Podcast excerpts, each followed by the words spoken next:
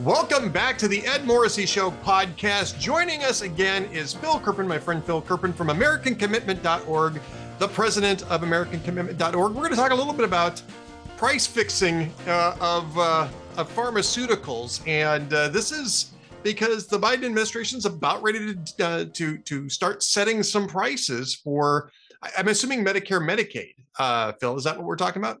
Yeah, well, they're going to they're going to have the Secretary of HHS announce the ten drugs that are subject to price negotiation. Yeah. Uh, and the reason they use the word negotiation is it pulls really well. Everyone who's against that, oh, you negotiate a better price. So it's you know it's uh, it sounds great, pulls off the charts. They want that to be the word that's in all the headlines. Uh, but the way they wrote this bill, and this was in the Inflation Reduction Act, you know, they always use the words that sound good instead of describing what things actually are. So they put this in the Inflation Reduction Act, and uh, it's basically the Secretary of HHS setting the price. But instead of being honest and saying the Secretary of HHS is going to pick 10 drugs and set the price, they say the Secretary of HHS is going to select 10 drugs for negotiation. Uh, however, if the negotiation fails, if the uh, manufacturer and the secretary do not agree on a price, then the manufacturer is subject to a 95% excise tax on their total gross sales of that product for the last year. Not profits, total gross sales, 95%. So, which is to say, they're going to confiscate an, all your total gross sales of the product if you don't accept their price, which would put basically any company out of business. So, the whole point of the negotiation, the whole point of that charade is so they can have headlines about how what they're doing is negotiation. It'll, in practice, be exactly the same as if they had just said the secretary will pick 10 drugs and set the price. And we've already seen a big adverse impact of this. They're not going to talk about this probably in any of the stories. And they're, you know, it's going to be so wonderful, all the money that's being saved. And it's going to be nauseating all next week when they do this rollout. Uh, but uh, we've already seen about a dozen cancer drug trials canceled, and uh, that's because when pharmaceutical companies are considering what drugs to develop, uh, what's driven a lot of that research, uh, and it's very expensive to develop new drugs and bring them to market, in part because it's just an expensive endeavor. I can, you know, but but also in part because the regulatory burdens are very very high. Uh, but you know, the way that the economics of that work is, you know, you're probably gonna have a lot of drugs that don't result in anything at all, or might be, you know, minor successes for a small population of people, what have you. But occasionally you're gonna have some huge blockbuster that gets adopted by millions and millions of people, and you're, you know, until the patent life expires, you're gonna have 10, 10 years where you just make insane amounts of money. And that's what drives the whole industry. And that's kind of how they get the return on capital to justify all the other things that they do. And you know, maybe it's not the greatest model in the world, but it's it's the one we have, and it's the one that's driven all this medical innovation.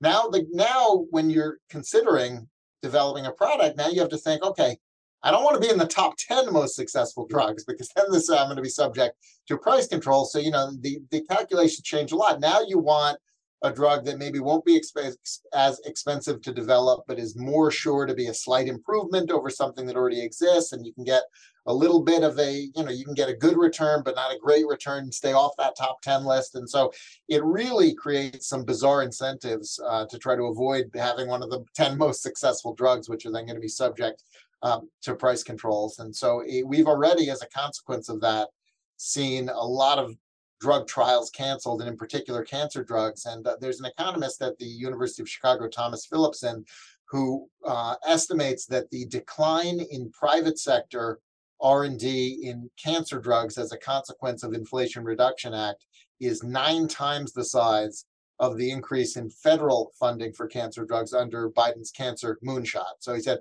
"Oh, we're shooting for the moon. Here's some federal money. Oh, and by the way, we're going to change the rules in the private market to take nine times as much money out of cancer research. So I think this is going to be a really big negative. Um, unfortunately, most Republicans just want to change the subject when this comes up. They don't want to engage in these arguments and explain it. And so the Democrats have largely had a sort of free field. And I hope, you know, that the White House does get, you know, some significant pushback when they're doing all their self-congratulatory events around this over the next week. Well, I mean, first off, the whole 95% you know excise tax on gross receipts reminds me of the Monty Python uh, skit where you got the two guys you know, with the sunglasses going, you know, nice business you got there. Be a shame if something happened to it. I mean, the, the idea that this was a negotiation is, right. uh, somewhat ludicrous under uh, with that that in context. It's and, sort of an ethics or an honesty test for media. Uh, if you see a whole bunch of stories yeah. that keep saying negotiation, negotiate, you know those are sort of dishonest people. And I think that is basically all we're going to see uh, around this rollout. But you're absolutely right. Um, it's a fake negotiation. They might as well just do price setting. The only reason they don't just do price setting is they want to be able to say it's negotiation. I mean, this is, um, you know, it's deception for the sole purpose of deception, essentially. Right. Right. Well, and and deception is what this is because the other thing there's there's an even more fundamental deception here which is that you're actually going to be saving cost. You're not saving cost you're saving price. And when you do that it comes at a cost. And the cost is usually uh shortage.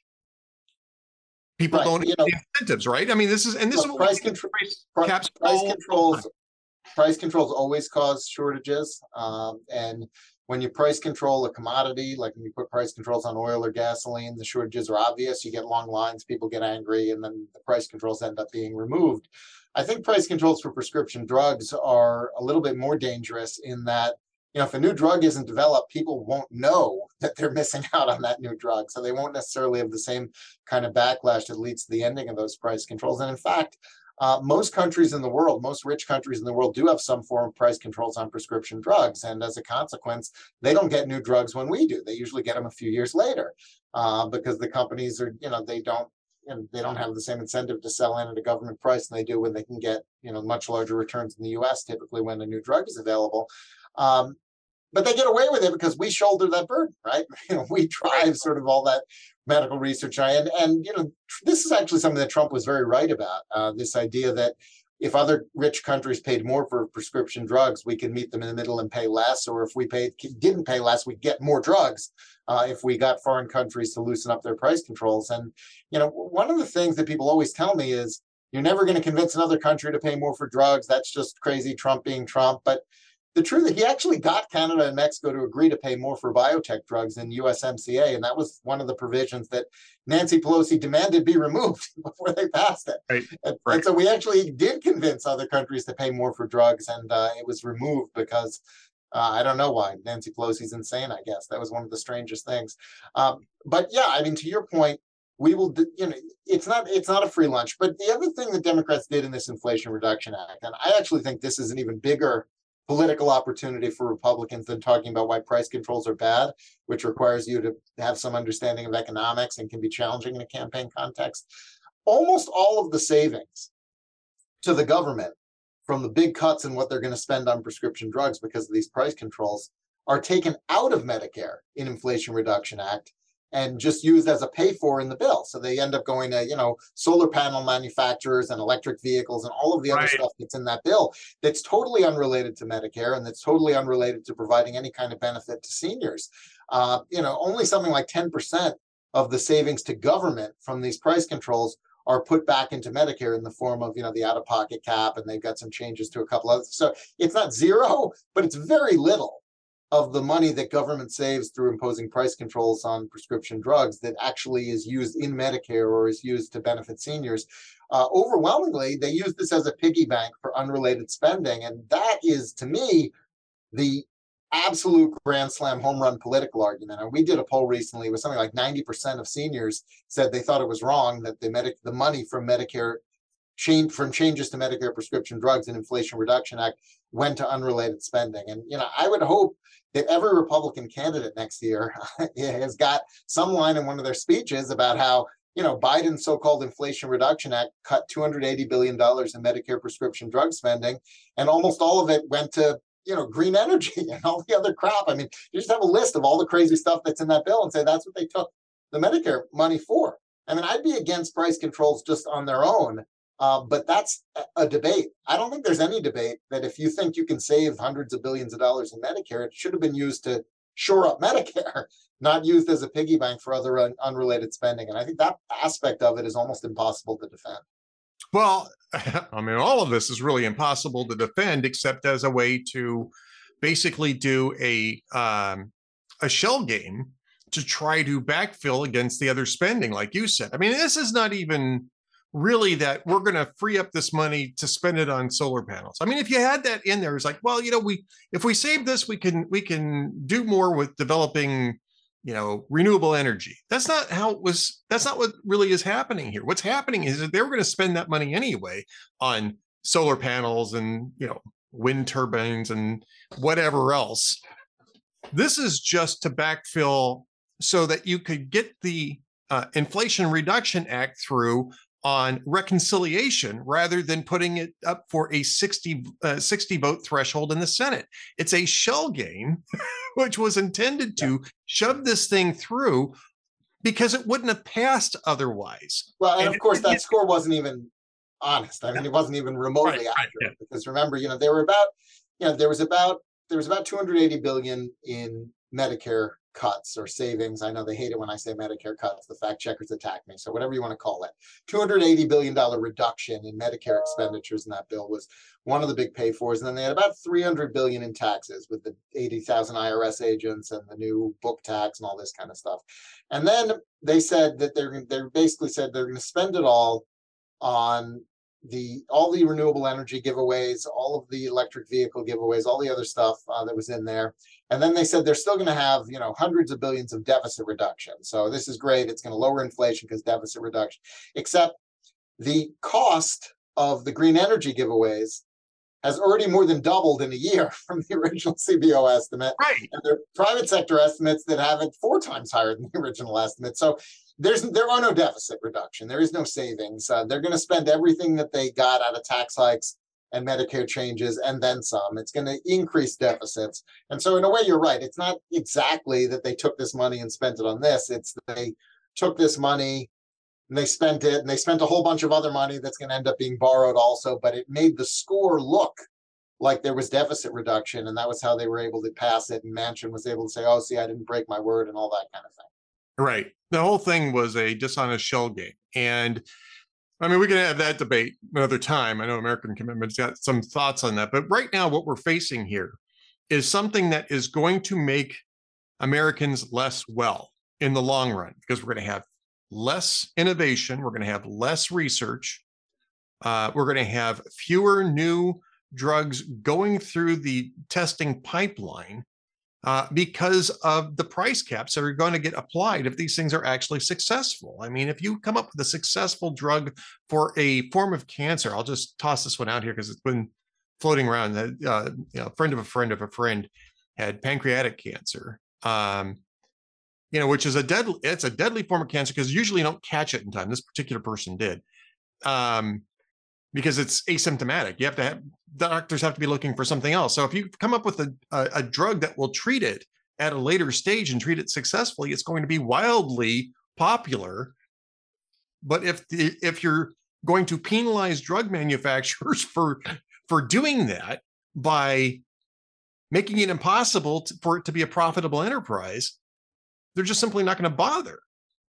Well, it, what it does, it changes the calculation, right? Because now instead of you know, now now when you're looking at developing that drug, uh, you know, prior to Inflation Reduction Act, you're looking at developing that drug. You kind of kind of think, hey, what are the probability that this drug will actually be successful and that's probably low it's you know two three percent whatever it might be and then but what's the reward if it is well it's however many billions of dollars and then you can say well the it's worth it. It's worth spending whatever it takes to develop it because if it's successful. But now you have to think well are we in danger of it being so successful that it makes the top 10 list and then the government whacks us?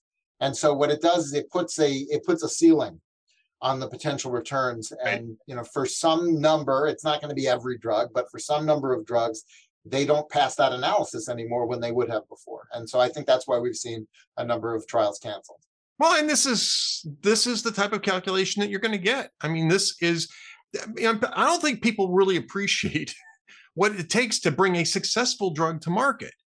It's, you know, in a way, it's kind of like finding a successful um, oil well, you know, uh, uh, you know, a um, like an ocean or sea oil well. Is that you know, first off, you're probably going to hit take two or three misses before you find one, and each one of those misses costs you about eighty million dollars. right? So you're 240 million dollars into something when you on average when you actually hit on something, and you have to be able to produce enough to cover the entire cost of the failures as well as the success. And that's, I mean, it's it's it's you know, it's not a perfect analogy, but it's at least somewhat uh, uh, uh well, analytical too. Drugs are too expensive, so there's a real problem, and the causes of it and the solutions for it are very difficult. They're very difficult. It's much easier for politicians to just say, oh, we'll have government set the price than it is to fix the regulatory process so that it doesn't take forever and you need a million lawyers and you know, the way it is now, they're basically like five companies that know how to navigate something through the FDA. And if you're not one of them, you need to partner with them or sell your company to them because just the regulatory maze is so overwhelming that, you know, unless you have significant wherewithal, it's very hard to get through that process. So we got a big regulatory right. problem. We've got the trade problem that I mentioned before, where other countries get a free ride on us. So we're we're essentially carrying a burden that should be a global burden, or at least should be all the rich countries. And so we've got some issues, uh, you know, that could significantly lower the cost of drugs in a way that doesn't disincentivize research and development. But they're very hard things to do. This is very right. easy. Oh, the secretary will set the price, and I think that's the that's the um, that's the real danger here. Also, is that it's not going to stay limited to ten drugs. They're going to say, "Look how successful!" They're going to expand it. They're going to expand that list. The next round will be they make it a fifty or hundred. And so, you know, I I think that one of the problems we have, and I think this is one of the reasons that nobody scored political points against this in last year's election. I hope this doesn't happen again. Is these these are hard issues, and it's hard to address them. And so, what do politicians on the Republican side want to do? Just talk about something else, right? And change the subject. But when you do that, you let them get all of the credit, and you're not explaining why what they're doing is actually a bad idea. And so, you know, I'm hoping um, that the Republican presidential candidates will, you know, say something about all the hoopla we're going to see about these uh, you know these drugs being named next week, and we'll explain the downsides to people. Well, you know, and you're right. I mean, these are not easy issues. Abortion's not an easy issue either. It's another example of you know people running away from complex issues.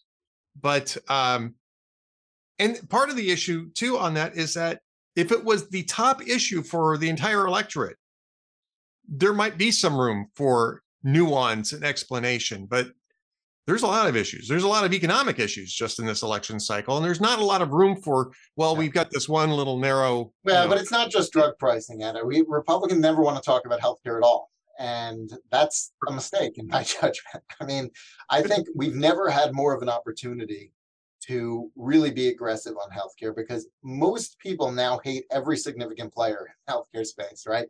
They hate every major government bureaucracy in healthcare. They hate HHS and FDA and CDC. They hate the hospital systems. They hate the insurance companies. They definitely hate the pharmaceutical companies. So if you were ever going to say, come in and say, we need to blow up all of this bureaucracy, blow up all this stuff, get back to a functioning marketplace. I mean, I think there's a I think there's an audience for that now, much more than there ever has been. And you know, when you don't seize that and make the argument for a market approach, you let the Democrats say all these things you hate can be cured by government taking over completely. And they and that is basically the argument they've been making. Well, and and again, it's because when you default on on an issue, you allow your opponents to to basically fill the square on it, right? They they they they get to go wall to wall on it without any sort of um, response back at all, and that's I mean that simply is unsustainable in a in a two party political system. It just doesn't work. Um, so yeah i mean this is the time that we uh, and this is a good time to start doing this right? Because i think we can have some of these discussions in the primary but we have to make sure that the nominee you know i'm talking about this in the presidential context. Some of this is going to be in senate contests and house contests as well.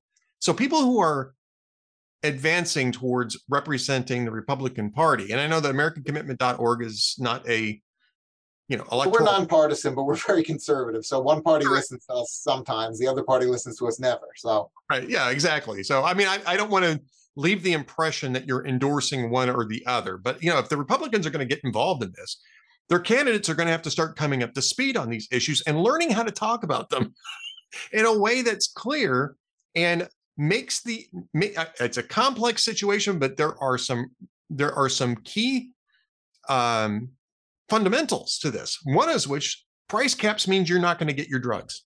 You put price caps on things, you're not going to get your drugs. It'll be there'll be shortages, there'll be rationing. You won't and be. By the way, uh, seniors are much smarter than they're giving credit for. I mean, we did a poll recently. We said, you know, will the price controls in the Inflation Reduction Act reduce the number of drugs that are available? And 80% of seniors said yes. 80%. Good. So they're not they're not seeing that in the newspaper, but they have common sense. Uh, well, they have seen they have seen that in their lifetimes. I mean, It's I'm not a well, I guess I am a senior. or I'm getting, or I'm close enough, right? Because I'm I'm 60. So I, I, guess I've climbed into or just about. Yeah, we actually polled 55 plus, so you would have been in the survey. Uh, see, there you go, there you go. But I mean, we've we've experienced price caps and quasi price caps in our lifetimes, and we understand. I mean, anybody who sat through the 1973 and 1979 um, gas shortages understood that it wasn't a it wasn't a firm price cap, but there was a cap on how to you know a tax structure that punished again going back to the oil industry as an analog to what you're talking about here with manufacturers there was a tax structure that punished new exploration new drilling and new extraction of oil and even punished to a certain extent refining new refining capacity right? Um, and the result was is that uh, yeah the prices stayed low but you couldn't get any gas right well I, you know i think that um, I don't know. Expect to be very expect to be extremely frustrated by the way the media covers the uh, announcement. Uh, yeah, yeah. That they're going to sub subject to negotiation, and they won't even explain that it's not a real negotiation, and they're going to. It's all going to be positive and one-sided, and so I, I appreciate you having me on to present the other side, but I don't know how much people are going to see it in the actual papers and network TV. Well, let's just keep making sure that we talk about it here and try to get it out to our readers, and those readers can uh, you know, our readers and watchers and listeners can get this out to their friends, their family, and uh, get this into the public square. Uh, you can also go to AmericanCommitment.org to find out more about this. And um, Phil, just quickly, what else are you working on at AmericanCommitment.org? Well, what we're doing what we're doing this summer, uh, you know, because Congress has took a seven week August recess, which is the longest August ever, seven weeks. I usually actually like when they stay away because there's less mischief, but uh, right. there are a lot of damaging regulations, regulatory proposals from the administration. So we've been asking our email list, you know, once or twice a week to weigh in with public comments on things like uh, various anti-energy regulations at EPA and on offshore drilling, and uh, we've got uh, there was just a proposal on childcare subsidies. We had people weigh in on with with HHS where they're going to totally screw. They're going to make the structure like Obamacare, where if you get childcare subsidies, you're capped as a percentage of income. So the price is going to go up haywire. Taxpayers are going to pick up the whole increase, and people who make too much money to qualify for subsidies are going to be locked out. So we're kind of trying to find the things that are happening in the administration, in the bureaucracy, and make people aware of them and weigh in on them. That's kind of our summer project. And then, of course, when Congress does come back, we'll probably be pretty focused on appropriations, and uh, we'll see how that all plays out and try to try to at least get them to not break the caps that they just agreed to in debt ceiling deal. Yeah, well, again, we'll, we'll see how that goes. But you can go to AmericanCommitment.org. Um, you can go to at Kerpen uh, to find Phil on uh, X or Twitter or whatever you want to call it these days. Um, I'm, you know, I'm part of the. Uh, clearly now I am part of the get off my damn lawn contingent, so I'm just going to continue to call it Twitter. Uh, yeah, my, the, my phone is not set to auto update apps. I like to update them when I want them, so mine is still Twitter on there, and I'll keep it. I, I, mine auto updated. Now yeah, I don't like auto update. I don't trust it. Well, I guess I, sh- I should have listened to you, Phil Kerpen from AmericanCommitment.org as should everybody else. Phil, thanks so much for doing this today, and we'll talk again soon. All right. Have a good one. Thanks.